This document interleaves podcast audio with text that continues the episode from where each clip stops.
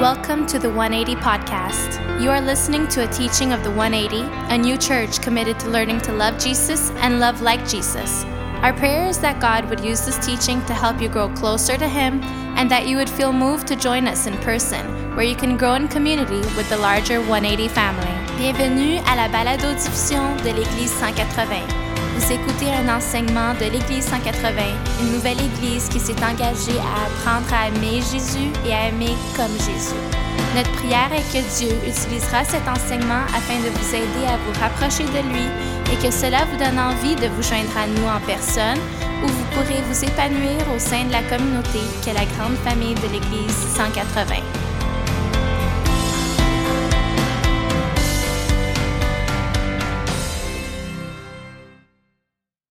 Can I have a seat, everyone? And you've already experienced the fullness of, of an exciting morning and being with us, and we're always overjoyed. And I want to say again a special welcome to you if you're here as a guest or here uh, maybe just, uh, just first few times, and, and church is kind of a new experience. Maybe you're watching online.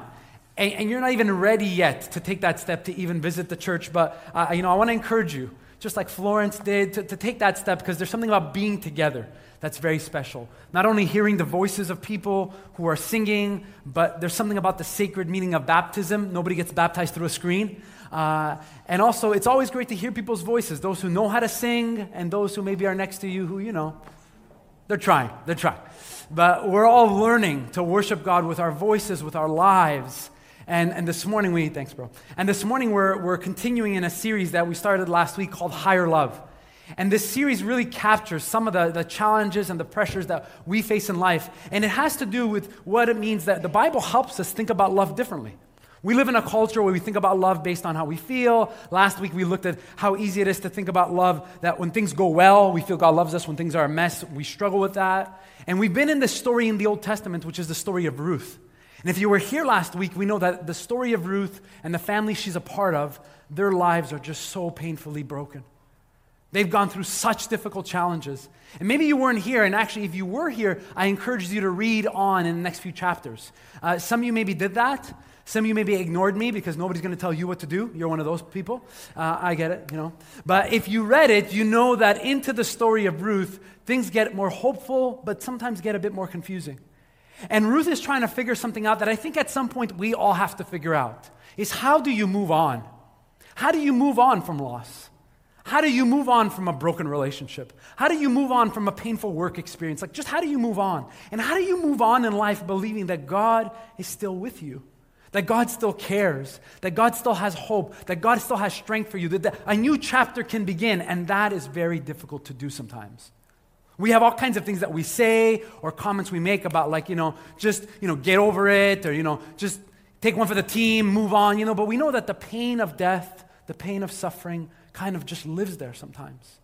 If you're here last week, you know that Ruth is part of this complex story, and I want to tell you about two people that you really need to know about right at the beginning of the story. If you've read it, you know this, but the two people are Naomi and Ruth that we kind of centered on or finished off last week. Naomi and Ruth have something in common. Both of them were married and lost their husband, so they're both widows. But also, what's really profound about this story is that Ruth is a young woman who's the daughter in law of Naomi. And we, we're kind of living with them in this story as they experience the tension of going through this loss and this suffering. And they're trying to pay attention to how God is at work, how God is moving in their midst, and how God is maybe answering their prayers. And maybe you know that feeling. You know that feeling of praying and maybe not feeling your prayers answered. You know that feeling of when that happens a few times, you know what you do? I know what I do. I just stop praying. And then I start to believe weird things like, oh, everything just happens for a reason. God will just work it out. And we forget that actually God is calling us to grow and to step into moments of His favor and, its gra- and His grace. And things don't just work themselves out. Now, you need to know about Naomi and Ruth. You also need to know about kind of where they're living now. Because they just made a trip from a place called Moab to a region in the Bible called Bethlehem, where, where God's people are. It's like kind a long trip that they've made. So they're tired and they're trying to figure out what do we do next. And Ruth, in particular, it's really important. Ruth is from Moab. So for her to make this trip, she's basically left everything she knows. She's left her parents, she's left her family, and she's made this trip and she's moved to a place where she's a stranger and a foreigner. And she's done this because she's been selfless. She's decided that what was most important about her life is that she should commit her life to walking and going to be with her mother in law, Naomi.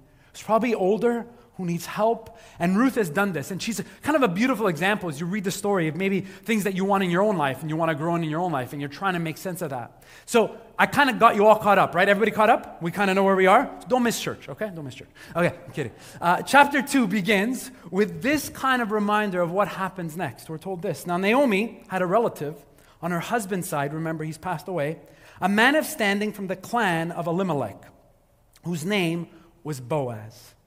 And Ruth the Moabite said to Naomi, Let me go to the fields and pick up the leftover grain behind anyone in whose eyes I find favor.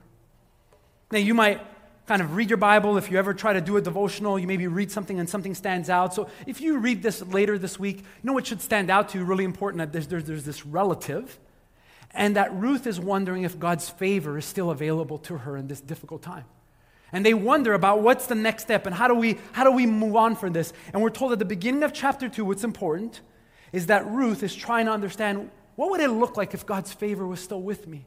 What would it look like if someone out there would help me? And you have to understand that because she's a foreigner she's trying to think about how she's going to provide how she's going to eat how she's going to kind of the next chapter of her life is going to begin. And i love the beginning of this chapter because i think i grew up and i struggled understanding this idea of god's favor when you hear the word God's favor, I don't know what you think of. Maybe you have a, a, weird experience. Like, I think of the English word for favorite, like someone is my favorite. And so it's easy to think, oh, I hope I'm God's favorite, and I hope you're not, so sucks to be you. But whatever, it's like God picks people who are his favorites, and everyone else, well, too bad. Like, we have all these ideas about God's favor, and I'm going to talk about this word a lot. If you want to think of another word that's really the meaning of the root word, is the word is grace. And so, what we're told is right at the beginning of chapter 2 is Ruth doesn't think that God's favor is just waiting for like some magical things, good things to happen to her. She's thinking about how God's favor will show up and also that she has to go to work. That she holds together that she has a part to play as she waits and thinks about where God's favor might come from. And we're given this context that for Naomi, there's a person who's part of their family line connected to her husband who likely has this land, and Ruth is going to find this person, and his name is Boaz. Now, you need to know this that when you read the Bible, especially when you read the Old Testament, if you don't really understand the larger story, it's really hard to understand sometimes. That's why we have Bible studies or Alpha and all these different teachings to kind of help you to grow in that. Because if you read it alone, sometimes you get stuck and you're like, I don't like the Bible. Like, it's too hard. I'm not reading anymore. And we miss the beauty of what God is trying to teach us through the Bible. Now, there's this ancient law in the Bible it's ancient practices for how people were to act based on their land, based on their property, and based on their property and other people who were around them. Now, we don't often think about that because we have a fence or a dog, I don't know, whatever you have, right? Maybe you have a cat, you just have like just parameters, you have a tree. But I have this tree next to my house. One of my great neighbor, they, ha- they have this tree, and as it grows every year, grows a bit bigger, it comes closer to my fence. So this year I noticed something that the branches are moving just a little bit over my fence and some trees are there. So I wondered, is there a law about the, the apples of this tree that are just over my fence? Are they my apples or do they still belong to him? What's the law? We don't know and we don't care. Right? None of you care. You're like, oh, I can't believe it. I don't even care. I hate apples. Whatever. You're here now. But we realize that the idea is sometimes we have things that just work themselves out, but not in the Bible. In the Bible, there were such important parameters for land and how someone cared for someone else that was near their land. And there's all these important laws. And one of the books in the Bible that helps us with some of this is the book of Leviticus. It's this book that's a bit of a challenge to read. I kind of like it. Pastors like it because it has to do with spiritual leaders and how they help other people follow God. But there's actually this principle in the book of Leviticus that I want to read to you, and it has to do, you'll see it on screen there, it has to do with the Ruth story. This is what we're told says that when you reap the harvest of your land, do not reap to the very edge of your field or gather the gleanings of your harvest. Leave them for the poor and for the foreigner residing among you. I am the Lord your God. It's this beautiful principle. And if you're, you're taking notes, I want you to write this down that these laws are not just like, oh, these laws, oh, nobody cares. No, no. They're laws that pointed the people of God to the character of God. Okay, remember that.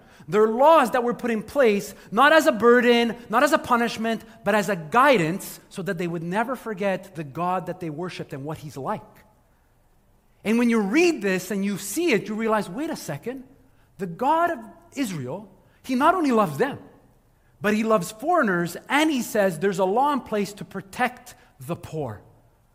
To protect those that find themselves near your land, who don't have anything, they don't have friends, they don't have property, and your land, your blessing is meant to bless them as well. So, so as you kind of look at all your land, leave some on the outside, some margin, so other people would know that I'm the real God and that I care about them. I don't know what comes to mind as you think about this, but it is hard to think about this in our own lives. But Ruth is praying. She's praying that as she steps out and she's asking for someone's favor to be on her, she's praying that she'll find somebody in the land who's made enough room in their hearts, not only for the teachings of God, but a person who's not addicted to greed. A person who's not greedy enough to take everything that's theirs and to take everything on their, on their land to say, This is all mine. God says, It's not all yours, it's all mine. So make sure you leave some for others. And at the beginning of chapter 2, Ruth knows that she's going to have to hope that there is some grain, some food that is on the outskirts of the land. You think about this for us. How easy it is for us to forget this. That what we have is not really ours, but it's ours, but we make margin in what we have to remember that it's all God's. This is why debt is so bad. This is why having debt is so painful for us. Because having debt that is uncontrollable makes it impossible for us to respond to the goodness of God when God says, This is not just about you. My character is that my blessing on you should be a blessing to those around you that you should be able to help, to respond to a need. And over time, you just have this pressure in our culture to get busier, more stuff. I'm really, really busy. You know, I think I have all these kids, I have all these responsibilities. We should buy a dog. Oh, yeah, that's a good idea. Throw that in there. All right. And we should get a parrot. Oh, yeah, we should do that. And after a while, you're like, whose idea? What happened to us? Can I just encourage you to think about your life over the next few weeks as you see the pressures and the anxiety of our culture to have no margin, no room, no ability to say, no, no, I'm not going to be greedy and want more and more and more. I'm going to make some room with my time to serve, to just have a coffee with someone who's discouraged. I'm going to make some room maybe to give, to help someone who's less fortunate. I'm going to create some space, some margin in my life. For, for you parents, here's like kind of a breakthrough moment. It's okay to say no to your kids. They don't need five birthday parties every day. They don't need all the things. Some of you are like, I'm offended. We're going to miss you. Okay? So the, the, we're at this place where we are dealing with people with anxiety and mental health, and all they need to hear is a word of truth that says, you know what? God has created us, and we're going to need margin. We're going to need some room, just a bit of space, because it's in those spaces that God's favor becomes available to us. We start to see God do certain things because we made room and He uses us to bless someone else, and we're like, I can't believe that happened. I think of a time in my life where this happened. Bev and I had just gotten married. We, we kind of young in our marriage. We just had one son, and we were kind of making sense of our life. And we were invited to this birthday party, just adults, and we had our, our young son was a baby.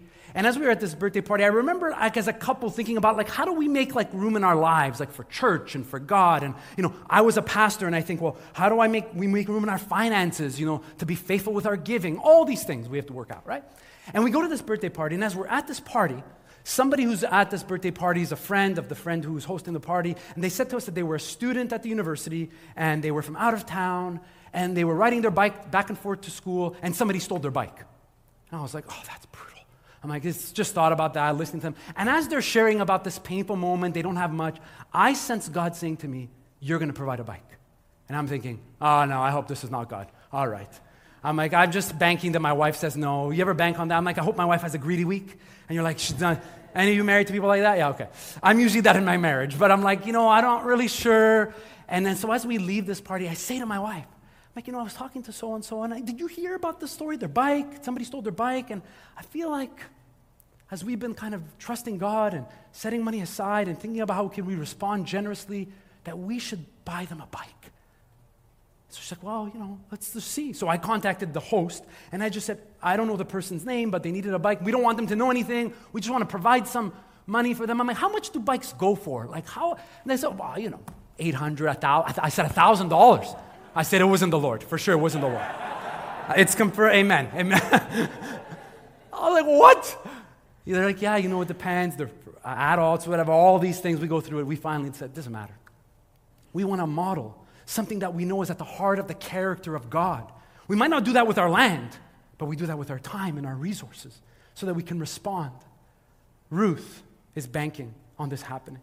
Ruth is banking on someone that she meets that is not gripped by greed, that is still faithful to the laws of Israel, and they know this. And she meets Boaz. It's an incredible moment in the story. And this is what we're told when Boaz shows up and he sees her. We're told this.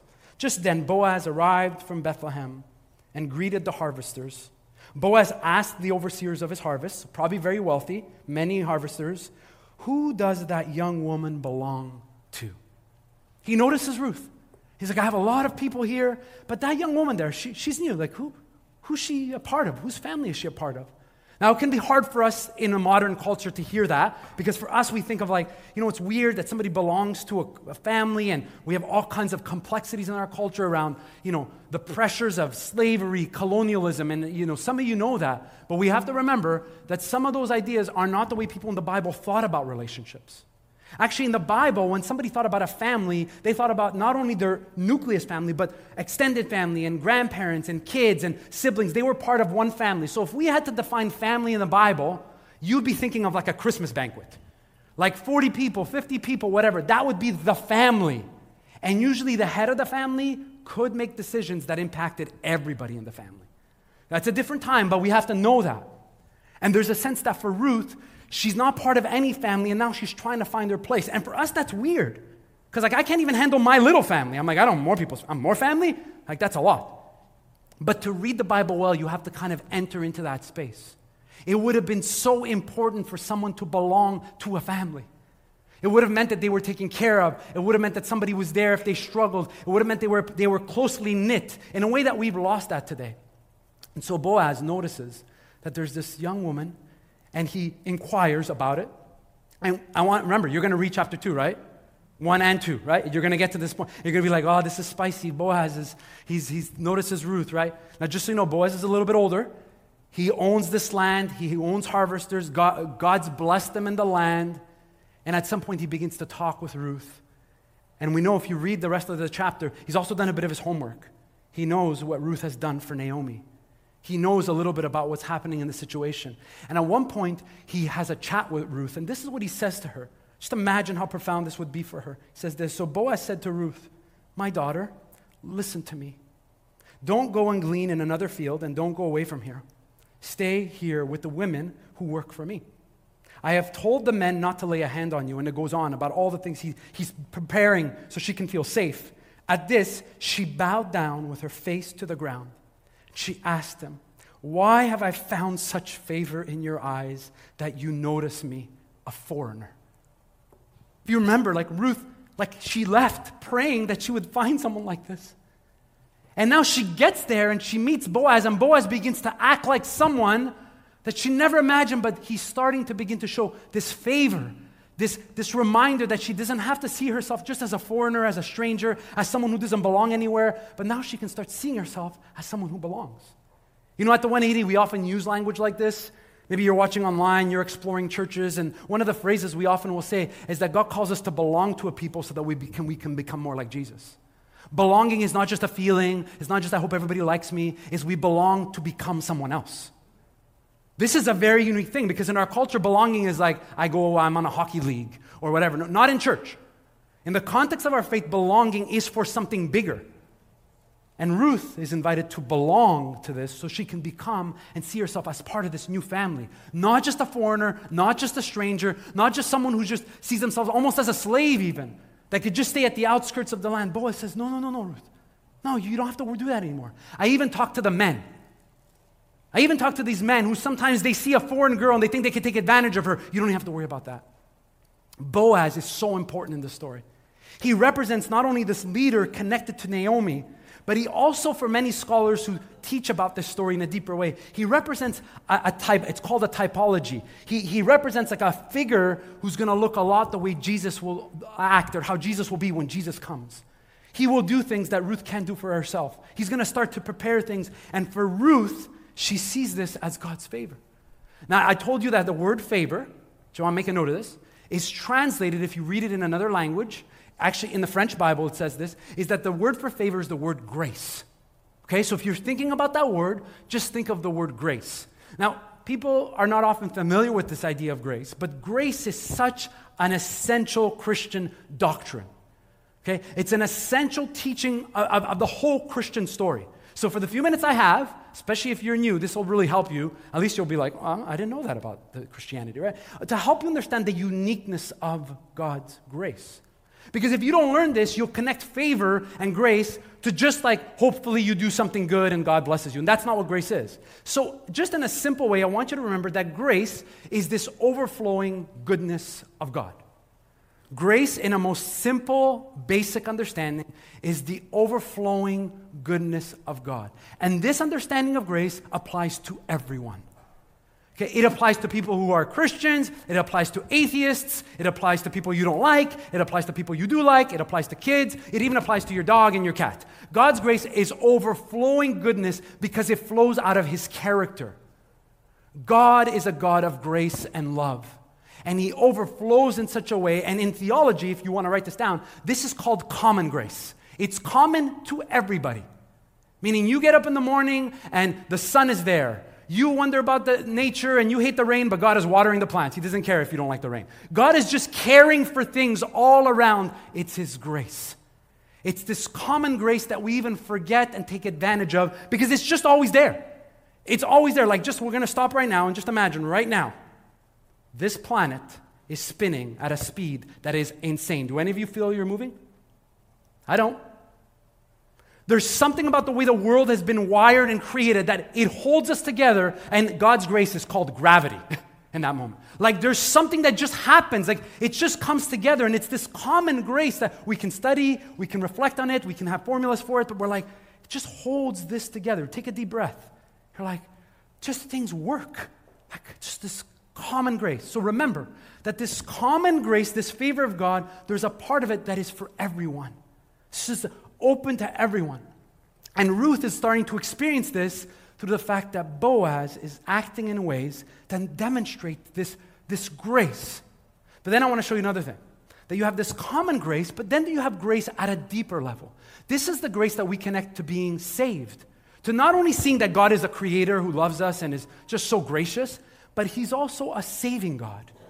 That He doesn't just create us, but He actually steps into the messy world that we live in and He gives us a deeper understanding of grace. And in the New Testament, we have amazing passages on this, but let me just read one for you so you can kind of maybe think about it. It says this For it is by grace that you have been saved through faith, meaning it's nothing you can do, and this is not from yourselves. It is the gift of God, not by works, so that no one can boast. I can't say I'm better than you, I'm smarter than you. I, no, no, no one has this. It's a gift. For we are God's handiwork. Some translations will say masterpiece, created in Christ Jesus to do good works. I love this passage on grace. I thought about it a lot this week for those who were getting baptized. I thought about reading some testimonies and just seeing that God was already finding them and with them and journeying with them because there's something about grace that's a gift. It's common for everybody, but at some point there's this gift where our eyes are opened and we realize that God was there and it's not enough to just believe in God. That if Jesus is true, we need to follow God in this new life. We actually need somebody to come and save us, so we step into this saving grace. Maybe some of you are right at that place. Same, Some of you are maybe just at that place where you're like, I believe in God, and you know, I, I feel like good things have happened to me, and I'm not sure. And God's trying to show you. Maybe your next step is to say, you know what? There's the gift of grace, but there's you responding to that gift. Because the Bible says that this gift of grace should stir us to good works. This is so profound. Because if you're not sure, sometimes you think of like, oh, I have to do a lot of things so that God will be gracious to me. I have to work more, I have to act, more, I have to be a better parent. Some of you do, but I mean in general. You know, it's just, it's a joke, okay? So, you know, we, we, if only we did more things, then His grace would be there. No, no. Grace is a what? It's a gift. It's a gift. And we just get to the place where we realize that this common grace that everybody has, and then there's this gift that is linked to us realizing we need to be saved from the mess that we've made. And it's the saving moment, this grace. Now, I want you to remember this that for Ruth, she's experiencing this common grace because she's done nothing wrong. But now she's about to start to taste that this grace that Boaz is showing has all these benefits to it. So I want you to just remember, maybe write this down to remember. You go to the next slide. That we can't just understand grace, we have to learn to live in the benefits of God's grace.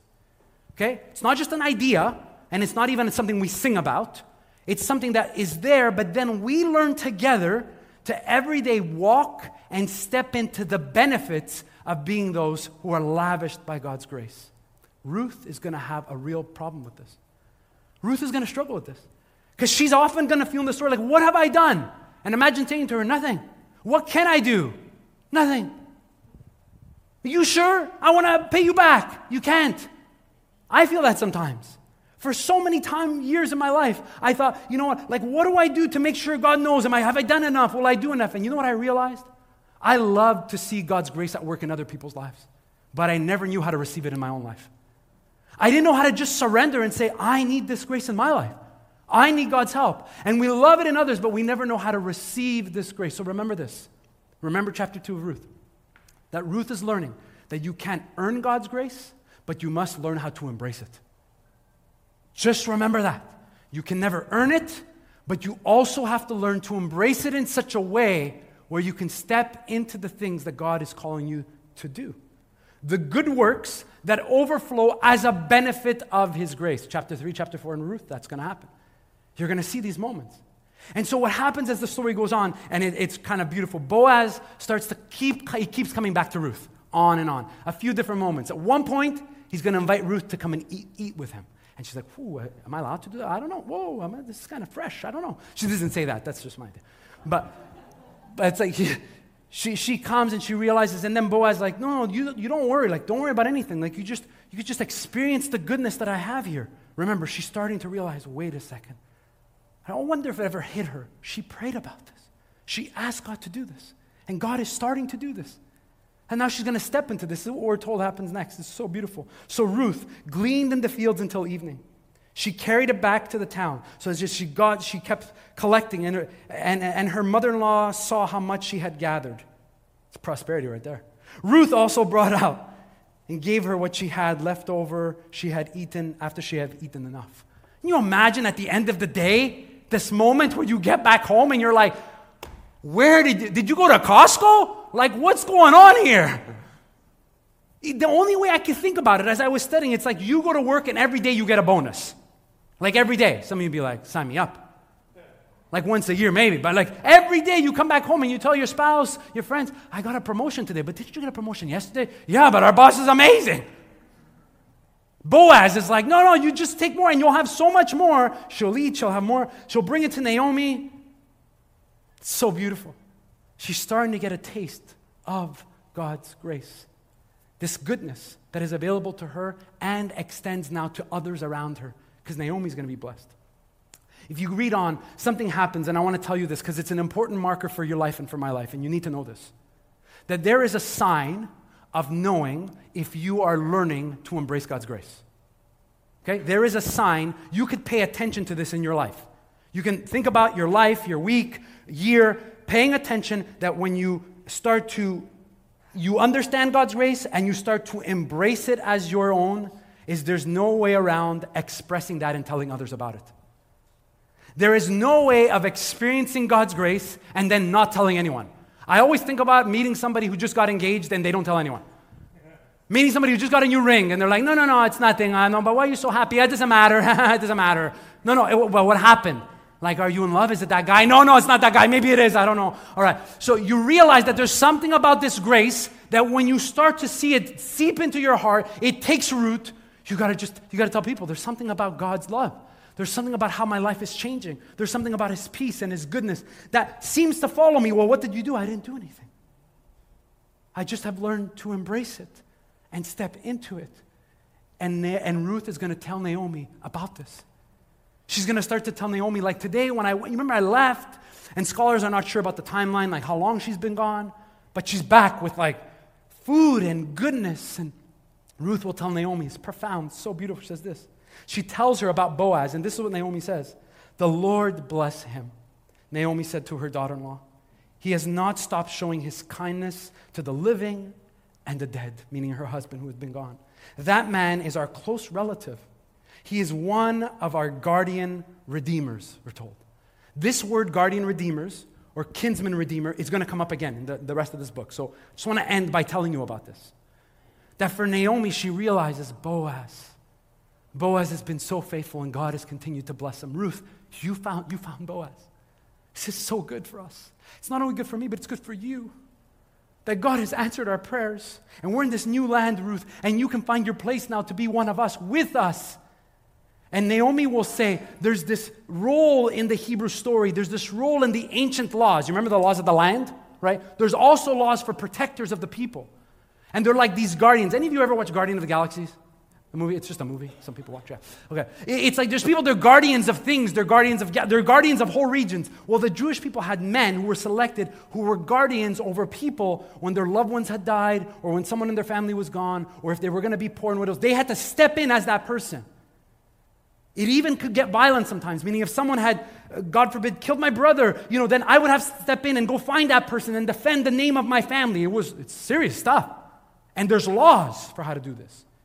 Boaz, we learn at the end, is one of those people, because of God's blessing, because of God's calling, that he is kind of regulated by the law, obliged by the law to respond and to care, not only for Naomi, but now Ruth, who's connected to the story, and to begin to make room so that they would be taken care of. Now, if you're taking some notes, I want to leave you with a thought. And I told you earlier that there's something about Jesus that will be very similar to Boaz. There's something about the story of Jesus where Boaz is obliged to step in, where Jesus is not obliged to step in. And that Jesus is going to enter the mess of our story, and he begins to prepare us to receive his grace the way Boaz is starting to help that happen in the story of Ruth. Now, for some of you, maybe you're thinking about your life and you're thinking about how God has been good to you, but you're also thinking about times in your life where maybe you've prayed and you've wondered how to see God at work and maybe even the, the challenge of how do you move on to the next chapter? How do you grow just a bit more? Can I remind you that it's always going to begin with God's grace on your life?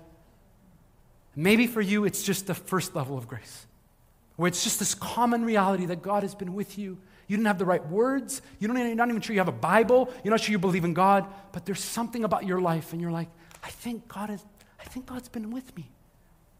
But now He's calling you to take another step.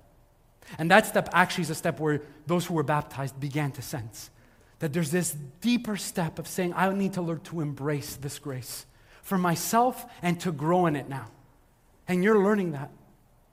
And I want to tell you that as we leave this room and as we live our life in this painful world, is everything around us will make us doubt God's grace, will make us believe we don't need God's grace, will make us feel like we have to earn God's grace, work harder, do more. And that's why we invite you regularly to learn the Bible with us, to grow in understanding this, because all we can do is embrace and surrender to this grace.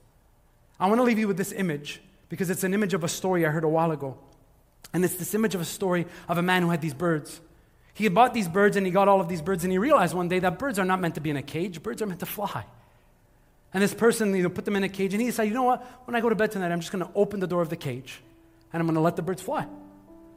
And he got up in the morning, and most of the birds were gone, but one was still in the cage. The door was open, but it just couldn't get out. It just couldn't imagine that it could fly and learn how to fly. And it's a profound story.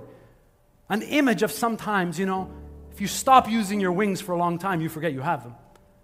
If you stop believing that God loves you and there's a possibility, all you start to see is your life through your life in a cage. Your old life, the old you, the way things are, all the stories you tell yourself about you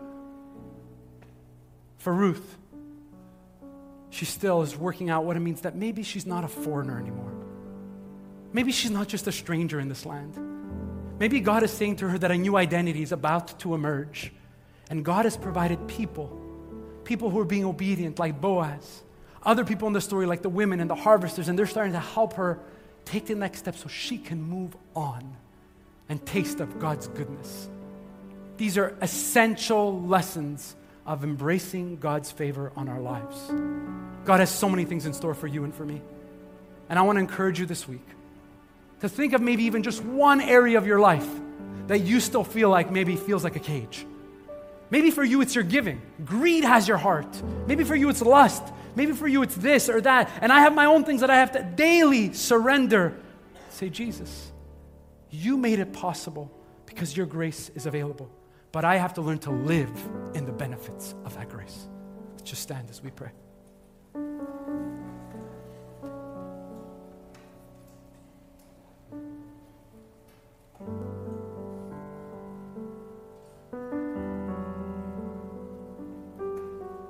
Maybe for you, as I pray, you want to just open up your hands as a sign of saying, God, I need to learn how to fly again. I need to learn what it means that I don't have to earn your grace but I need to step into the gift of the saving grace that you make available. Let's just pray. Jesus, thank you for coming to show us the character of God and his graciousness towards us. We thank you for the gift of the scriptures and the story of Ruth and the many things that we can learn as we look back to a difficult time, a sad time, a painful time, where all hope maybe was lost, but you were there. You were teaching people to be obedient, and you were helping people to respond to you. And Jesus, together today, those in this room and those online, we just believe that you're still doing that. You're still calling us to this deeper place of trusting you and your grace for us. I pray for this, those in this room maybe who feel as outsiders. Maybe just the weight of debt, of a certain sense of poverty of our culture, anxiety. I pray that your favor and your grace would just flow over them today as they open their hearts up to begin to surrender to this grace.